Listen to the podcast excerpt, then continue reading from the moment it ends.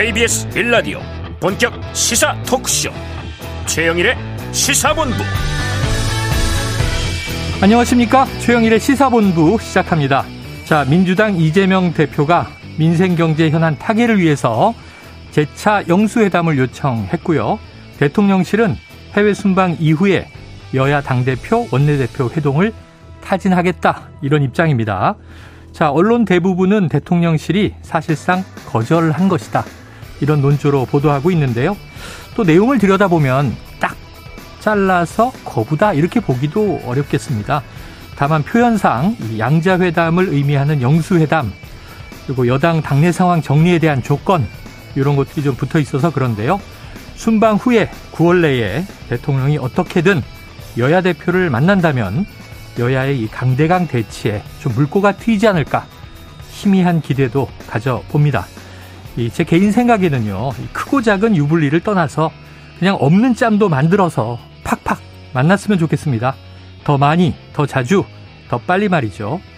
자, 초코파이 가격이 올랐다고 합니다. 정이 비싸져서 정이 없어지겠구나. 이 씁쓸한 농담 오전에 많이 들으셨을 텐데요. 라면, 과자류, 등등 이 가공식품 가격이 줄줄이 오르고 있습니다. 가격 인상은 기다리지 않고 팍팍 오르는데 정치권 회동은 뭐가 그렇게 어려운지 말이죠. 자, 최영일의 시사본부 출발합니다. 네, 1부에서는요, 오늘의 핵심 뉴스를 한입에 정리해드리는 한입뉴스 기다리고 있고요. 2부 10분 인터뷰. 자, 새로운 국민의힘 비대위의 향후 활동 계획과 이전 대표의 가처분 신청에 대한 입장을 직접 들어보겠습니다. 이어서 각설하고 시즌2 그리고 경제본부가 준비되어 있습니다. 자, 오늘도 한 입에 쏙 들어가는 뉴스와 찰떡궁합인 이 디저트송 신청 기다리고 있으니까요. 오늘 뉴스에 어울리는 노래가 있으면 문자 샵 9730으로 자유롭게 보내주시기 바랍니다. 오늘의 디저트송 선정되신 분께는요. 치킨 쿠폰 보내드리고 있고요. 많은 참여 부탁드리면서 짧은 문자는 50원, 긴 문자는 100원입니다.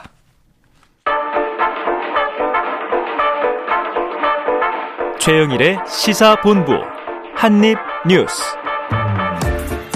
네, 한입뉴스 오창석 시사평론가 박정호 오마이뉴스 기자와 함께 진단해 보도록 하겠습니다. 두 분 어서 오세요. 안녕하십니까. 박 기자님이 딱 도착하시면 네. 점심 시간에 하다 보니까 식사를 못 하고 오시나 봐요. 네, 네. 준비된 간식을 먹는데 꼭 먹습니다. 네, 오늘 정이 없네, 정이 없어. 정이 없다고.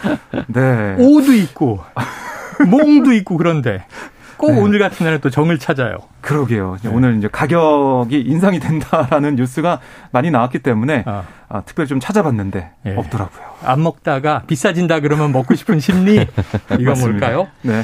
자, 이 윤석열 대통령 오랜만에 도스태핑 이야기가 보도되고 있습니다. 역시 물가 문제. 지금 뭐 정뿐이겠습니까? 네. 줄줄이 오르는 게 많은데요. 물가가 아, 가장 중요하다. 또 어떤 메시지들이 나왔어요? 네, 우선은 이제 미국 소비자 물가 8.3% 아, 올라가 있는 상황. 그래서 금리 인상 조치가 예상되고 있다 이렇게 얘기를 하면서요. 전 세계적으로 경제와 경기가 움츠러들고 있다는 것을 지적을 했고 그래서 경기 회복이 우선이냐 또 국민의 실질 임금 하락을 가져오는 물가 상승을 잡는 게 우선이냐 논란이 있는데 일단 서민의 실질 임금 하락을 가져오는 물가를 먼저 잡는 게 우선이다. 네. 뭐 이렇게 그 일반적이라고 설명하면서 음. 우리 정부도 이번 추석 성수품 주요 항목 20개 정도에 대해서 집중적으로 다양한 방법을 동원해서 대규모 물량 공급으로 가격 안정을 꾀했다. 네. 그러니까 이런 시장 친화적인 방법으로 물가 잡는 노력을 하고 있다 이렇게 강조를 했습니다. 음. 그리고 뭐 금리 인상 우려도 있기 때문에 여기에 대해서도 윤 대통령이 언급을 했는데요. 금융 채무가 많은 서민의 민생 안정을 위해서 고금리를 저금리나 또 고정금리로 갈아타거나 만기를 연장해서 상환 기간을 좀 늘리고 기간별 부담액을 좀 낮추는 조치를 시행하겠다 이렇게 강조를 했습니다. 아, 그리고 이제 경상수지라든가 외환보 유고 대외적인 이런 재무 건전성 아직 국민이 걱정하실 수준은 아니다. 그러니까 정부나 기업이 음. 힘을 합쳐서 리스크 관리를 해 나갈 것이기 때문에 우리 서민의 민생 정부가 각별히 챙기겠다 이렇게 거듭 강조를 했습니다. 네, 재정 건전성보다는 우선 물가를 잡는 게 최우선이다. 네. 이건 지금 미국 연준의 기조와 이제 같은 맥락이기도 한데 인플레이션부터 잡아야 나머지가 풀린다. 그러면서 여러 가지 이제 현 정부의 조치들을 조목조목 설명을 했어요. 네. 자, 오평론가님. 네. 좀 물가 잡힐까요? 당분간은 연말까지는 이 상태로 조금씩 계속 소, 오를 수밖에 없지 않을까. 네네. 결국 미국이 연동된다고 저희가 어제도 이 방송에서 그렇죠. 말씀드렸었고 계속 네. 했었는데 파월 연준 의장이 연말에 4% 정도 기준금리 연방준비위원회 위원들도 그렇게 얘기를 했었고 음. 그 일각에서는 헤드라인이 경제지에서는 이렇게 나왔어요. 파월 연준 의장의 그 연설 하나로 전 세계 부자들의 100조가 공중분해됐다. 응. 그 정도로 이제 주가에 영향을 많이 줬었기 어휴, 때문에 나스닥이 막 5% 떨어지고 네. 그러니까요. 그러다 보니까 지금 4% 정도를 얘기를 이미 연설로 남겼기 때문에 음. 4%가 기본까지 올라간다고 봐야 되고 네, 네. 4%그 이상 얼마나 올라갈 것인가를 고민할 때다. 네네. 지금 이렇게 얘기를 했거든요. 그럼 우리나라는 거기에 따라서 4% 정도까지 따라갈 수밖에 없다는 것을 또 전제한다면 음. 어 글쎄 물가가 잡힐지는 모르겠지만 서민 경제에는 엄청난 타격이 예, 올 가능성이 높다라고 볼 수밖에 네. 없겠죠. 근데 사실은 연준이 또 그럴 수밖에 없는 게 연말에 이제 금리를 한 4, 4.4, 3.4% 정도로 만들겠다. 네. 그랬다가 지금 더 올리는 건데 그렇죠. 왜냐하면 자이언트 스텝 0.75% 포인트를 음. 올렸는데도 네. 지금 바로 소비자 물가가 뚜껑을 여니까 네. 8.3% 음. 어마어마하게 올랐잖아요. 그렇습니다. 자, 그러니까 이제 이런 일이 계속 벌어지고 우리는 또 따라가야 되는 상황이 되고 네. 자 이게 올 연말 winter is coming 겨울이 오고 있다. 음. 이게 자연의 겨울뿐 아니라 경제의 겨울이 예고되고 있습니다. 그런데 윤석열 대통령이 이 태양광, 신재생 에너지에 대한 언급도 해서 이게 화제예요. 네. 그러니까 질문이 있었습니다. 그러니까 문재인 정부 시절 태양광 사업 비리에 대한 뭐 어제 저희가 짚었지만 아, 발표 내용을 그렇습니다. 전달했죠. 발표가 있었고 어제 국민의힘에서도 비판의 목소리가 나왔는데요. 그 질문이 나오자 윤 대통령 뭐라고 했냐면 아, 참 개탄스럽다라고 음. 지적을 했습니다. 국민들의 혈세가 어려운 분들을 위한 복지 또 그분들을 지원하는 데 쓰여야 하는데 이런 이권 카르텔의 비리에 사용됐다. 라고 어, 비판을 했고요. 어, 그러면서 이제 이, 이 부분은 이제 언론 통해서 봤다는 거예요. 음. 그러면서 법에 위반되는 부분들은 정상적인 사법 시스템을 통해서 처리될 것으로 생각하고 있다. 이렇게 또 설명을 했습니다. 네, 어제도 이 부분은 이제 오창석 평론가님이 좀 이제 여러 가지로 네. 구체적인 이제 진단 전망을 해 주셨는데 음. 한 2천여 건이 이제 부실 네.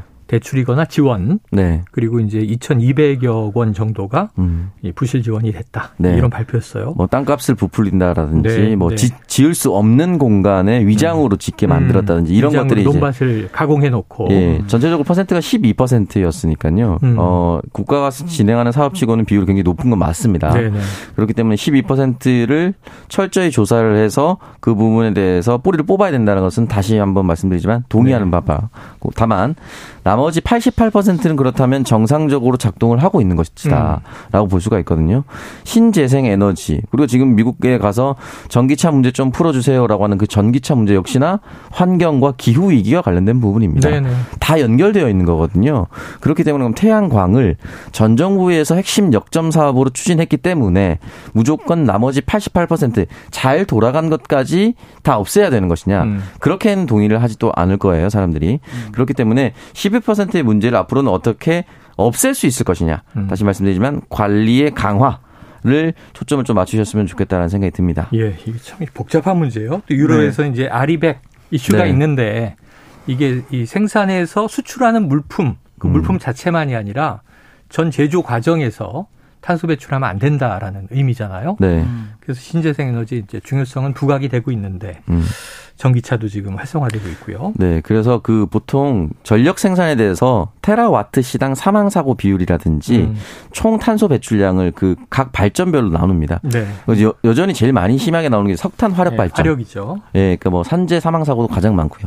그러면 산재 사망 사고가 가장 많고 그리고 발전 단가도 좀 낮고 환경도 오염시키고 이렇게 하는 화- 석탄 화력 발전을 오히려 먼저 우리가 손을 대봐야 되는 것은 아닌가. 이 얘기는 조금 빠져 있어요. 결국 네, 단순히 네. 원전이냐 태양광이냐 이 얘기만 있거든요. 네, 네. 근데 전력 생산 방식이 워낙 많아요. 그렇죠. 그 부분까지도 조금 대통령께서 좀 열어두고 논의를 할 타이밍이라고 생각합니다. 예, 에너지 문제는 총력전이죠. 네. 특히 뭐 이제 오늘 이게 윤 대통령 지적도 나오고 어제 이제 국민의힘에서 강한 비판이 나왔는데 음. 그 정권 차원의 문제다라는 얘기까지 아, 나온 지난 상황입니다. 정권. 그렇습니다. 그랬더니 윤건영 의원이 오늘 또 한 라디오에서 네네. 반박을 했어요. 어. 그러니까 이게 전임 정부에 대한 모욕 주기와 망신 주기다. 그 이상 그 이하도 아니다라고 비판을 했는데 왜 이런 얘기를 했냐면 태양광 정책 자체가 아니라 집행 과정에서 문제 아니냐. 음. 문재인 정부 때도 이게 숱하게 지적되었던 그런 부분이다. 네. 그러니까 매년 이렇게 들여다 본다는 거예요. 음. 그래서 잘못된 부분이 반복 되는 게 있으면 그걸 뭐 다시 음. 새롭게 하고 이런 건데 이게 뭐 실업 어, 급여 정책도 만약 에 실업 급여를 부정 수급한 사람이 있다고 해서 실업 급여 정책 아예 없애는 그런 건 네, 아니지 네, 않느냐. 네. 아유, 보험 사기도 해마다 많이 나오죠. 그렇습니다. 이제 그런 아, 예를 들어가면서 우리가 가야 할 그러니까 방향 이걸 어떻게 정하고 가는 과정에 문제가 있다면 고치는 게 네, 중요하지. 네. 이게 전 정부에 이런 문제가 있다고 해서 이 정책 아예 폐기하거나 이거 문제를 정부 차원의 문제, 정권 차원의 문제로 몰아가는 건 문제가 있다 이렇게 음. 주장을 했습니다. 그래요. 자, 어제 오평론가님의 전망이 아주 또렷했습니다. 뭐냐, 구조적으로 이걸 이제 드러내야 될 문제이냐, 네. 관리 부실을 관리 개선을 해야 될 문제이냐, 이 양쪽의 입장이 한쪽은 이권 카르텔이 존재한다. 네. 네. 이렇게 지목을 한 거고, 음. 이 지난 정권 쪽 입장에서는 관리 부실이 해마다 있는 것이다. 이걸 네. 개선해야 한다. 이런 취지고. 알겠습니다. 자, 집권 여당 국민의힘으로 가보죠. 지금 권성동 원내대표가 있습니다만 예, 사퇴를 이미 선언을 했고요. 오는 19일이면은 다음 주 월요일인데 새 원내대표 이제 선출이 있습니다. 그런데 뭔가 좀 누군가 합의 추대되지 않겠는가? 가장 무난한 인물이 이런 얘기가 있었는데 사실 이 정진석 지금 비대위원장도 네. 굉장히 힘들게 뭐 구인난 고사하는 과정에 내가 독배를 들겠다고 나온 거 아니에요? 근데 원내대표는 어떻게 될까 했는데 이용호 의원이 출마 선언을 했어요. 그렇습니다. 오늘 오전에 국회에서 기자회견을 열었어요. 그래서 결국 이렇게 되면 음. 뭐 합의 추대는 안 되는 네네. 상황이 되겠죠. 경선으로 가게 된 아니 겁니다. 어제 하마평에 일단 이름이 너무 많았어요. 어제 10명 정도 10명 얘기했었는데 정도. 그런데 그 하마평 중에 재선 의원은 이용호 의원 한 명이었어요. 아하. 그런데 이용호 의원이 제일 먼저 출마 선언했다. 이게 어. 주목이 되는데요.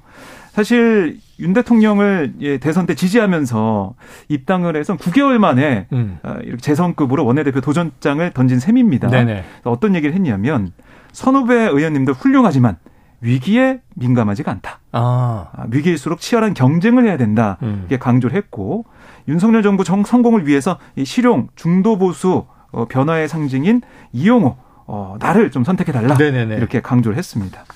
그래서 이렇게 되다 보니까 이제 나머지 좀 하마평에 올랐던 김학용. 사선의 의원 또 박대출 삼선 의원 뭐 윤재욱 의원도 출마를 좀 저울질하고 있는 모습인데요. 음.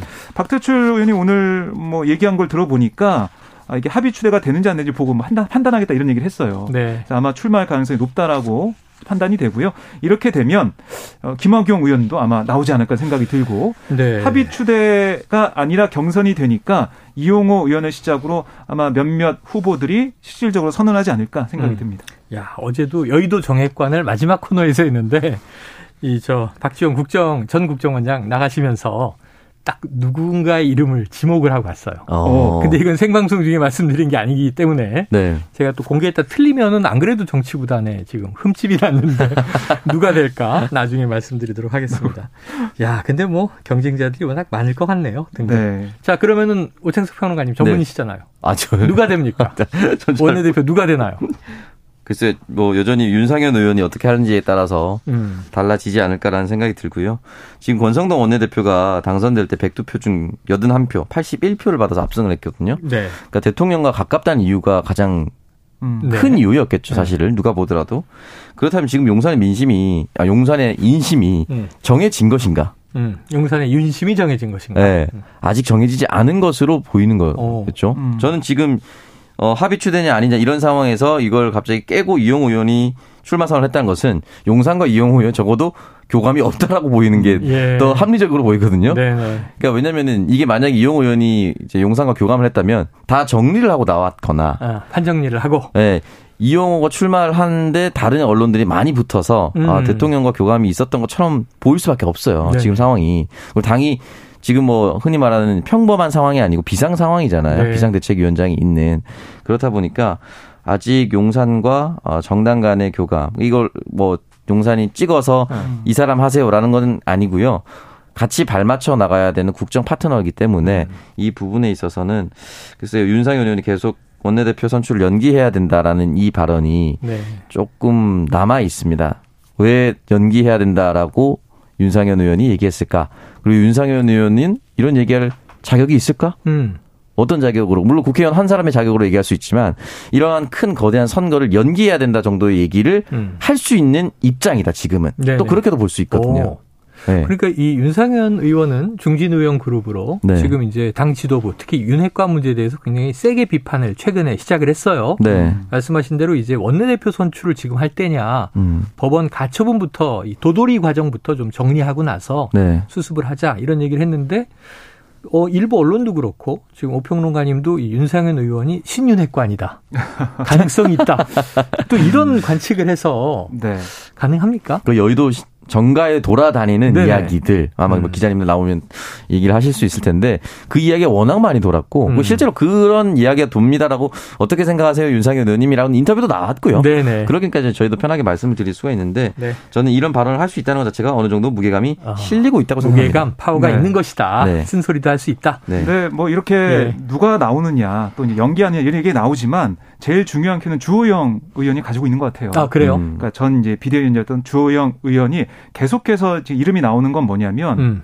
초재선 의원들이 좀 주호영 의원을 좀 밀고 있다 아. 이런 얘기가 나오고 있거든요. 비대위원장으로 열을 일하고 지금 직무정지가 네. 된 상황이라. 그런데 이제 맨 처음에 비대위원장 인선될 때도 초재선 의원 특히 많은 음. 지지를 받았었고 지금 당의 혼란스러운 상황이나 정기국회 때 이 대야 아, 관계를 위해서는 연륜이 있는 네. 중진급 의원이 필요하다 이런 얘기를 좀 하고 있고 또 주호영 의원이 오늘 이용호 의원 기자회견 이후에 기자들과 만나서 원내대표 출마할 거냐 경선에 그랬더니 좀 상황을 좀 보고 있다. 또 답을 안 드리겠다 이렇게 또 말을 네. 아꼈어요. 그래요. 그래서 경선을 해도 출마할 가능성이 아직은 남아 있지 않을까. 음. 그리고 그게 결국에는 뭐 윤심 얘기를 하지만 윤심이 누구한테 가는지 이제 중요하지 어. 않겠습니까? 근데 주호영 의원이 그렇게 보면 윤심하고 제일 가까운 거리에 있는 네. 인물이지 않을까 생각이 듭니다. 야, 그럼 이 이제 국민의힘이라는 정당의 가장 외곽에는 누가 있는가를 보면 이준석 전 대표예요. 왜냐하면 당 밖으로 나간 건 아니에요. 네. 아직 제명됐거나 탈당한 건 아니고 지금도 대표냐 전 대표냐 이건 가처분에 달려 있는데 그 결정이 이준석 대표 지금 윤핵관을 계속 겨냥해서 또 얘기를 하고 있는데 지난번에 예언이 하나 맞았어요. 예를 들면 신문기일 연기 요청할 거다. 그 연기가 됐잖아요. 네. 사 4차 가처분에 대해서는. 근데 또 예언을 하나 했어요. 네. 어떻게 보십니까? 윤석열 대통령이 해외 순방 가면 네. 그 사람들이 일을 벌인다. 자, 음. 어떤 사람들이 어떤 일을 벌인다는 걸까요? 글쎄 일단 첫 번째 순방이 일단 한 번밖에 없었어요. 나토에 아, 갔을 나토만 때 있었죠. 그때 이제 민간인 신 씨가 같이 동행을 했는데 네. 1호기에 탑승을 해도 되느냐 안 되느냐 미리 사전에 고지가 됐느냐 안 되느냐 용산의 직원으로 등록이 되어 있었느냐 안 되어 음. 있었느냐 여러 가지. 네. 그러니까 김건희 여사가 개인적인 친분을 이용해서 어 국고를 좀 낭비했다. 만약 음. 탑승해서 뭔가를 이용했다면 국고를 낭비한 것이고 또 만약에 그것은 어떻게 보면 지엽적인 문제고 또 하나는 비밀 정보에 접근했었다. 뭐 여러 가지 논란이 나오지 않았습니까? 네. 그 일을 얘기했었던 게 하나고요. 표면적인 하나고. 거고. 어. 또 하나는 진짜 나토를 갖는 게 도움이 됐었냐? 네네네. 이걸 국민의힘 내부에서도 얘기가 음. 나왔었거든요. 그럼 결국은 15분 동안 열 몇 개의 정상국 정상들과 얘기를 나눴다는데 이 보통 정상들과 얘기를 나눌 때 통역 포함해서 15분 얘기를 하면 안녕하세요 잘 지내세요 난 누굽니다 이 정도 얘기해도 15분 지나가는데 어. 대통령도 이게 안면만 트는 것이다. 네. 이런 또 취지 얘기를 했었어요. 근데 15분 동안 15 열몇 개국의 정상을 만났다는 거의 hi hello 정도 하고 거의 끝나는 음, 음. 시간이거든요. 그러니까 실익이 없었다는 얘기를 국민의힘 내부에서도 했었습니다. 음. 그럼 동일하게 두 사안을 접목해 시켜 보면 이번 순방 갔을 때는 흔히 말해서 사적으로 또는 지인을 동행할 것인가 이 부분은 사실은 안 하겠죠. 네, 안 한번 논란이. 됐으니까. 안 하겠죠, 설마. 두 번째 그러면 실익이 어느 정도 나올 것인가.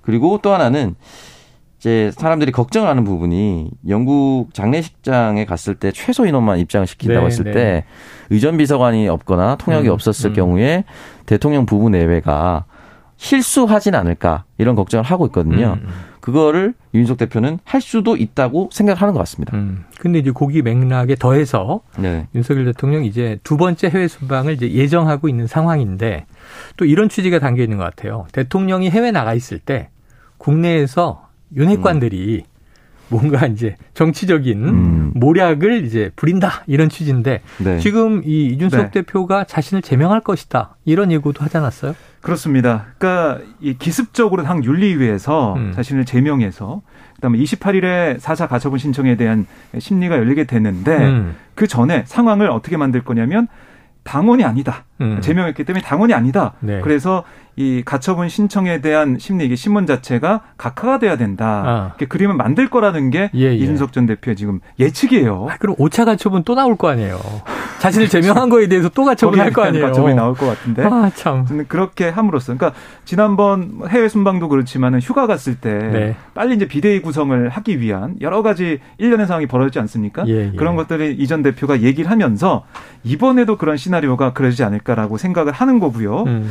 그러니까 이거 김웅 의원이 사실은 저번에 경찰이 혐의 정황이 드러났다는 식의 수사 결과 발표하고 네. 윤리위가 뭐 추가 징계한다 이렇게 네네. 그림을 그렸었는데 이전 대표는 그게 아니다. 당 윤리위가 뭐 28일에 어 윤리를 연다고 해서 거기서 논의할 수도 있다라고 했는데 음. 그렇게 날짜는 얘기하고 있지만 그 전에 기습적으로 당 음. 윤리가 열려서 제명 같은 추가 징계가 네. 있을 수 있다. 이렇게 좀 보고 있습니다. 일단 뭐 이번 주 금요일 16일에 경찰 소환이 예정돼 있으니까 그날도 기사가 뭐 많이 좀 쏟아지지 않을까 생각은 되네요. 이건 한번 지켜보기로 하고요. 저희가 이준석 대표 인터뷰를 여러 번 요청드렸는데 하시기로 했는데 점심에는 잘 안 움직이시더라고요. 아. 오늘은 이 2부 10분 인터뷰에서 김병민 최고위원이 나와서 음. 당내 상황에 대한 정리를 조목조목 해주실 걸로 기다려 보겠습니다. 자, 점심시간 교통 상황 알아보고 이어가겠습니다. 교통정보센터의 정현정 리포터 나와주세요. 네, 오늘 한낮에는 아직 늦더위가 남아있어서 다소 덥겠는데요. 서울의 낮 기온은 30도입니다. 하지만 일교차가 크게 벌어지는 만큼 환절기 옷차림에 신경 써주시기 바랍니다. 점심시간이 되면서 도로 위에는 돌발 구간이 늘었습니다. 먼저 경부고속도로인데요. 서울 쪽으로 죽전휴게소 부근 5차로에서 승용차가 고장나서 처리하고 있습니다. 달래내 부근에서 반포까지 정체고요. 반대 부산 쪽으로는 한남에서 서초까지 천천히 갑니다. 죽전에서 수원까지 정체 이어져 있고요. 서해안고속도로 서울 방향으로 일직 분기점에서 금천까지 밀리고 있습니다. 서울 시내는 강변북로 일산 방향인데요. 서강대교에서 양화대교까지 밀리고요. 동작대교에서 한강대교까지는 1차로를 막고 작업을 하고 있습니다. 미리 차로 변경이 필요한 상태고요. 올림픽대로 잠실 쪽입니다. 반포대교에서 한남대교까지 10분 넘게 소요되고 있습니다. 점심시간 안전운행 하시기 바랍니다. KBS 교통정보센터에서 정현정입니다.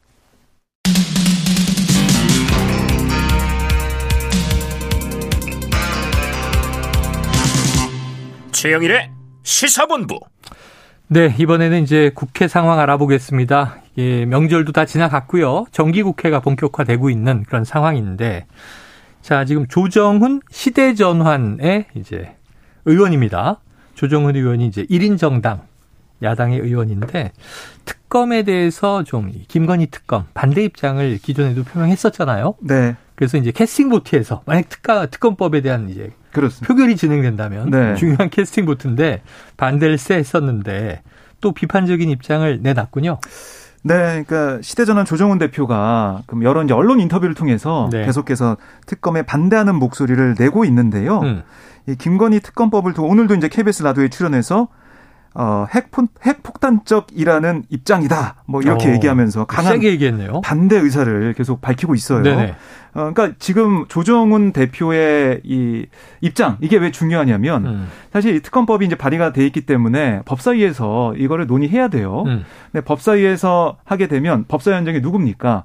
김도우 김도우. 의원, 국민의힘 네, 소속 의원이기 때문에 이걸 뭐 통과시켜주지 않을 거라는 걸 예측을 할 수가 네네. 있습니다. 국민의힘 반대하고 있으니까 그렇게 되면 할 수 있는 방법이 패스트트랙이에요. 예. 패스트트랙을 어떻게 하느냐? 어, 이 패스트트랙이 지정되려면 법사위 제적 의원 5분의 3 이상 찬성이 필요합니다. 네. 그런데 제적 의원 18명 가운데 5분의 3, 11명 이상 찬성이 필요하잖아요. 아, 민주당 10명, 10명. 그러면 거기서 한 명이 조정훈 대표가 찬성을 해야 예. 11명이 돼서 패스트트랙이 가능해요. 아니 국민의힘 의원 중에 한 명이 넘을 수는 없나요?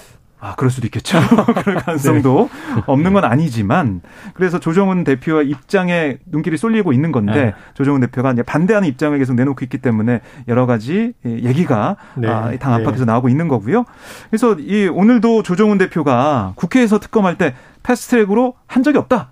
여야가 합의해서 특검이 누가 돼야 할지 주고받고 그래야 공정성이 담보가 되기 때문에 절차를 무시하고 민주당이 특검을 추진하겠다는 것은 굉장히 무리수다.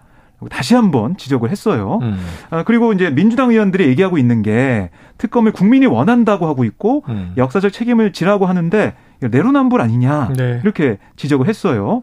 그러니까 이 여론조사 얘기를 많이 하고 있- 있다는 거예요 민주당이. 네, 네. 그런데 민주당이 검수한박 검찰 사건 완전 박탈 이거를 밀어붙였을 때 반대 여론을 보면 65%까지 올라간 적이 있다. 아, 그래도 밀어붙이지 않았느냐. 네, 그때는 여론 얘기 네. 안 하지 않았는가 이렇게 또 반박을 하고 있습니다. 민주당에서 들으면 같은 야당 의원 그리고 시대전환 조정훈 대표는 상당히 좀 합리적인 인물로 알려져 있습니다. 네. 네, 특검에는 굉장히 강한 반대 입장인데 민주당 입장 나온 게 있어요? 그래서 민주당 의원이 이제 박범계 예, 의원이 예. 자신 SNS에 글을 전 썼습니다. 장관? 조정은 의원께라고 특정해서 썼거든요. 서신을 띄웠네요. 예, 김건희 특검 법안은 국민들이 결정한다. 우리는 국민을 대변하는 것이다라고 얘기를 하면서 의원님의 소신은 존중한다라고 얘기를 하면서도 음. 여야가 합의에 퉁칠 건 퉁치자고 이 발언한 것을 두고는 퉁치다 퉁치는 것은 저잣거리에서 장난삼아 나올 법한 얘기지 국정을 논하는 자리에선 아니라고 생각한다라고 하면서 음.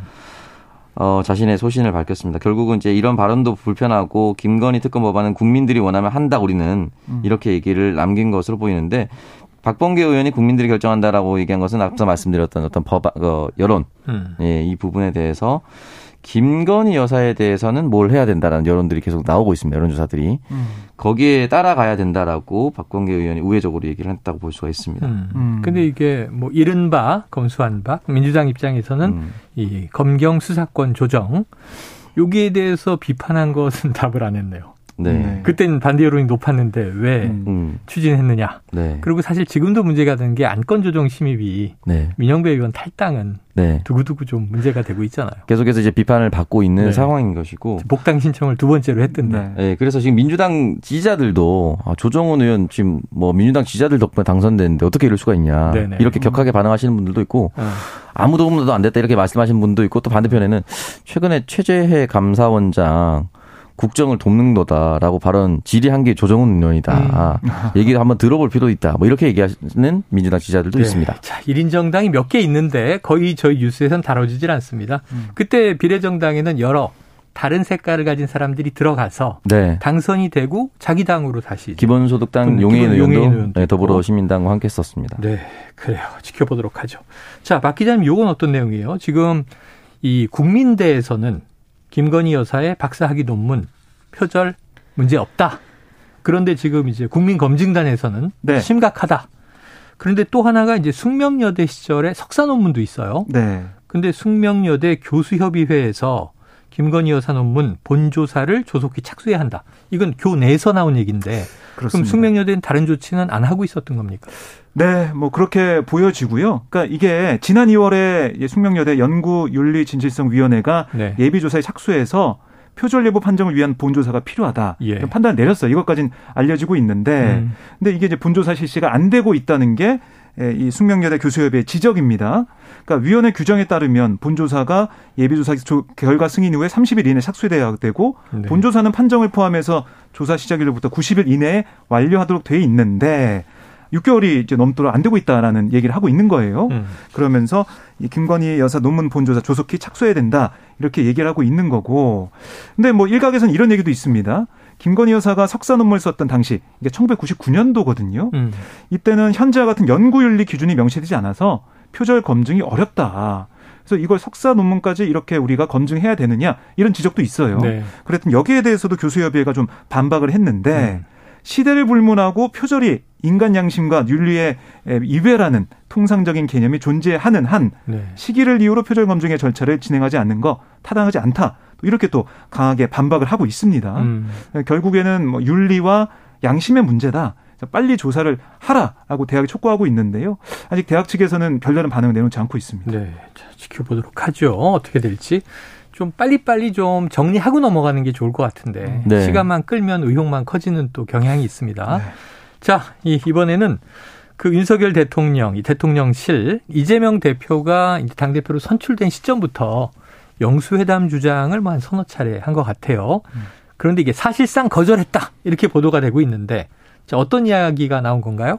그러니까 어제 이진복 대통령실 정부수석이 국회를 찾았습니다. 네. 그러니까 정진석 비대위원장을 만났어요. 음. 만나서 여러 얘기를 주고받고 나와서 기자들과 만났는데 아니 이 대통령이 지금 여야 대표를 언제 만날 것이냐. 왜냐하면 이재명 대표가 어제도 영수회담을 제의했거든요. 음. 그런 얘기가 나오니까 어, 대통령이 해외 순방을 다녀오고 나서 한번 여야 정당의 대표, 원내대표를 만나는 거 고려할 필요가 있다. 네. 이렇게 얘기를 했는데 뭐 만난다는 거에는 방점을 찍을 수 있지만은 음. 돌려서 보면은 이재명 대표가 얘기했던 1대1 이른바 영수회담은 음. 사실상 다시 한번 거절했다. 네. 이렇게 볼 수가 있겠습니다. 음. 그리고 우리가 좀 많이 봐왔지만 해외 순방 이후에 여야 대표들 만나서 뭐 순방 성과를 설명하고 협조를 구하는 일들은 좀 많았거든요. 그런 차원의 만남이 있지 않을까 이렇게 볼 수가 있겠습니다. 네. 그러니까 이제 영수회담이라는 표현을 네, 왜 표현 이재명. 대표는 집요하게 쓸까? 계속 이게 옛날식 표현이다. 네. 그리고 또 이제 양자회동인데 문재인 정부 때도 사실은 이 여러 정당의 대표들을 같이 모아서 문재인 대통령이 해외 순방 다녀오면 성과 보고하고 했단 말이죠. 네. 그리고 이제 이걸 상설 협의체로 만들자 하는 얘기도 했는데 음. 잘안 됐죠. 삐그덕 뻐그덕 하면서. 음. 자, 이거 조금만 조정하면 되는 거 아니에요? 영수회담이란 표현을 네. 그냥 이제 이 여야 대표와 대통령의 회동으로 하면 되고 네. 왜 빨리 만날 수 없습니까? 글쎄 저도 이제 용산에 제가 있었다면 대통령께 그렇게 건의를 했을 것 같아요. 네. 빨리 만나는 것이 좋을 것 같다. 지금 행정 권한이 용산 대통령실에 있기 때문에 음. 아무리 야당 이재명 대표가 어떤 의견을 제시한다 하더라도 집행은 결국은 대통령의 명령에 따라서 합니다. 음. 그러면 좋은 의견이 나오면 어, 받아서 그냥 바로 실행을 하면 되는 것이거든요. 지금 민주당의 이재명 대표가 계속해서 최고 지도부 회의를 주재할 때 지난번에 있었던 산불 미랑 네네. 산불부터 다시 되, 음. 되짚어서 지금 어떻게 하고 되고 있는가 잘 끝나고 있는가부터 되짚고 있거든요. 음. 만약에 그런 이야기를 대통령한테 했으면 아 이재명이 민생을 잘 챙기고 있구나라는 것도 보이지만 결국은 이야기를 듣는 것 이상으로 어떠한 예산을 배정한다거나 이런 것은 윤석열 대통령이 할 수 있는 거예요. 음. 그렇기 때문에 만나서 뭐 갑자기 지지율이 꺾이거나 이재명 음. 윤석열 대표가 대통령이 하시는 거고. 네, 이재명 대표가 거고. 윤석열 대통령 면전에서 불편한 얘기를 한다거나 음. 해서 대통령의 국정 수행 지지율이 떨어지거나 그럴 일 거의 없습니다. 네. 대통령에게 유리한 상황이기 때문에 하루 빨리 만나서 이야기를 들어보는 게 낫지 않을까. 근데 뭐 왜냐면 안 들으면 제안을 거절하면 제안을 거절했다는 기사만 나와요. 음. 음. 그러면 이게 거절했다 거절했다면 어. 거절한 사람에게만 이미지 좋지가 않거든요. 사실은 만날 필요도 있다라고 전제를 깔았는데도 네, 그럼에도. 불구하고 그렇기 때문에 이거는 아마 전략적인 판단을 네. 용산에서 내려야 될 것 같습니다. 극적인 만남이 회동이 성사됐으면 좋겠고요. 민생, 경제 위기를 다룬다고 하니까 다른 정쟁적인 요소보다 민생 어떻게 살릴 건지 음. 아이디어 경쟁을 좀 여야가 했으면 아, 좋겠어요. 그리고 쓸데없는 얘기하면 이재명 대표가 욕먹겠죠? 네. 자, 박 기자님 이거 하나 짧게 얘기해 주세요. 네. 지금 이재명 대표 기소됐죠. 그리고 또 송치도 됐죠. 네. 또이 부인 김혜경 씨도 이제 지금 송치됐죠. 네. 공범 혐의로. 근데 이 장남이 소환 조사를 받는다. 이건 뭡니까? 예, 장남 동호 씨가 아, 지난 14일 피의자 신분으로 조사를 받았습니다. 음. 경기남부 경찰청 사이버 수사과에서 조사를 받았는데, 그러니까 동호 씨가 2019년 1월부터 지난해 말까지 한 까- 카드 게임 사이트에서 수차례에 걸쳐서 불법 도박을 한 혐의를 받고 있어요. 이거 나왔던 얘기죠. 대선 그렇습니다. 과정에. 그래서 이게 지난 1월에 이 동호 씨의 계좌를 압수수색하는 수사도 있었고요. 음. 결국 이 동호 씨 소환 조사를 한 거 이거는 경찰이 수사 사실상 마지막 단계에 좀 들어서 있다라고 볼 수가 있겠습니다. 음. 또뭐 불법 성매매를 한 의혹에도 휩싸인 상태인데 음. 여기에 대해 뭐 이 대표가 그동안 해명을 해온 것을 보면 어 이 최초 이제 보도된 이 불법 도박 혐의에 대해서 사과드린다 뭐 네. 얘기하면서 일부 혐의를 인정하는 그런 모습을 보였고 다만 뭐 성매매 의혹 관련해서는 저도 할 수 없는 일이긴 네, 한데 네. 본인이 맹세코 아니라고 하니 부모 입장에서 믿을 수밖에 없다 맞아요. 이렇게 얘기한 바가 있는데 결국 경찰이 이 수사 결과를 이제 마무리해서요 어, 조만간 발표할 것으로 네, 보입니다. 결과를 지켜보도록 하죠. 오늘 한입뉴스 여기서 정리하겠습니다. 박정호 기자, 우창석 평론가 수고하셨습니다. 고맙습니다. 자, 오늘의 디저트송은요. 청취자 3425님. 물가, 환율, 금리 모든 게 다 오르는데 월급과 아이들 성적만 안 오르네요. 자, 스텔라 장의 월급은 통장을 스칠 뿐. 어, 직설적인 노래를 신청하셨습니다. 치킨 쿠폰 보내드리고요. 노래 듣고 입으로 돌아옵니다.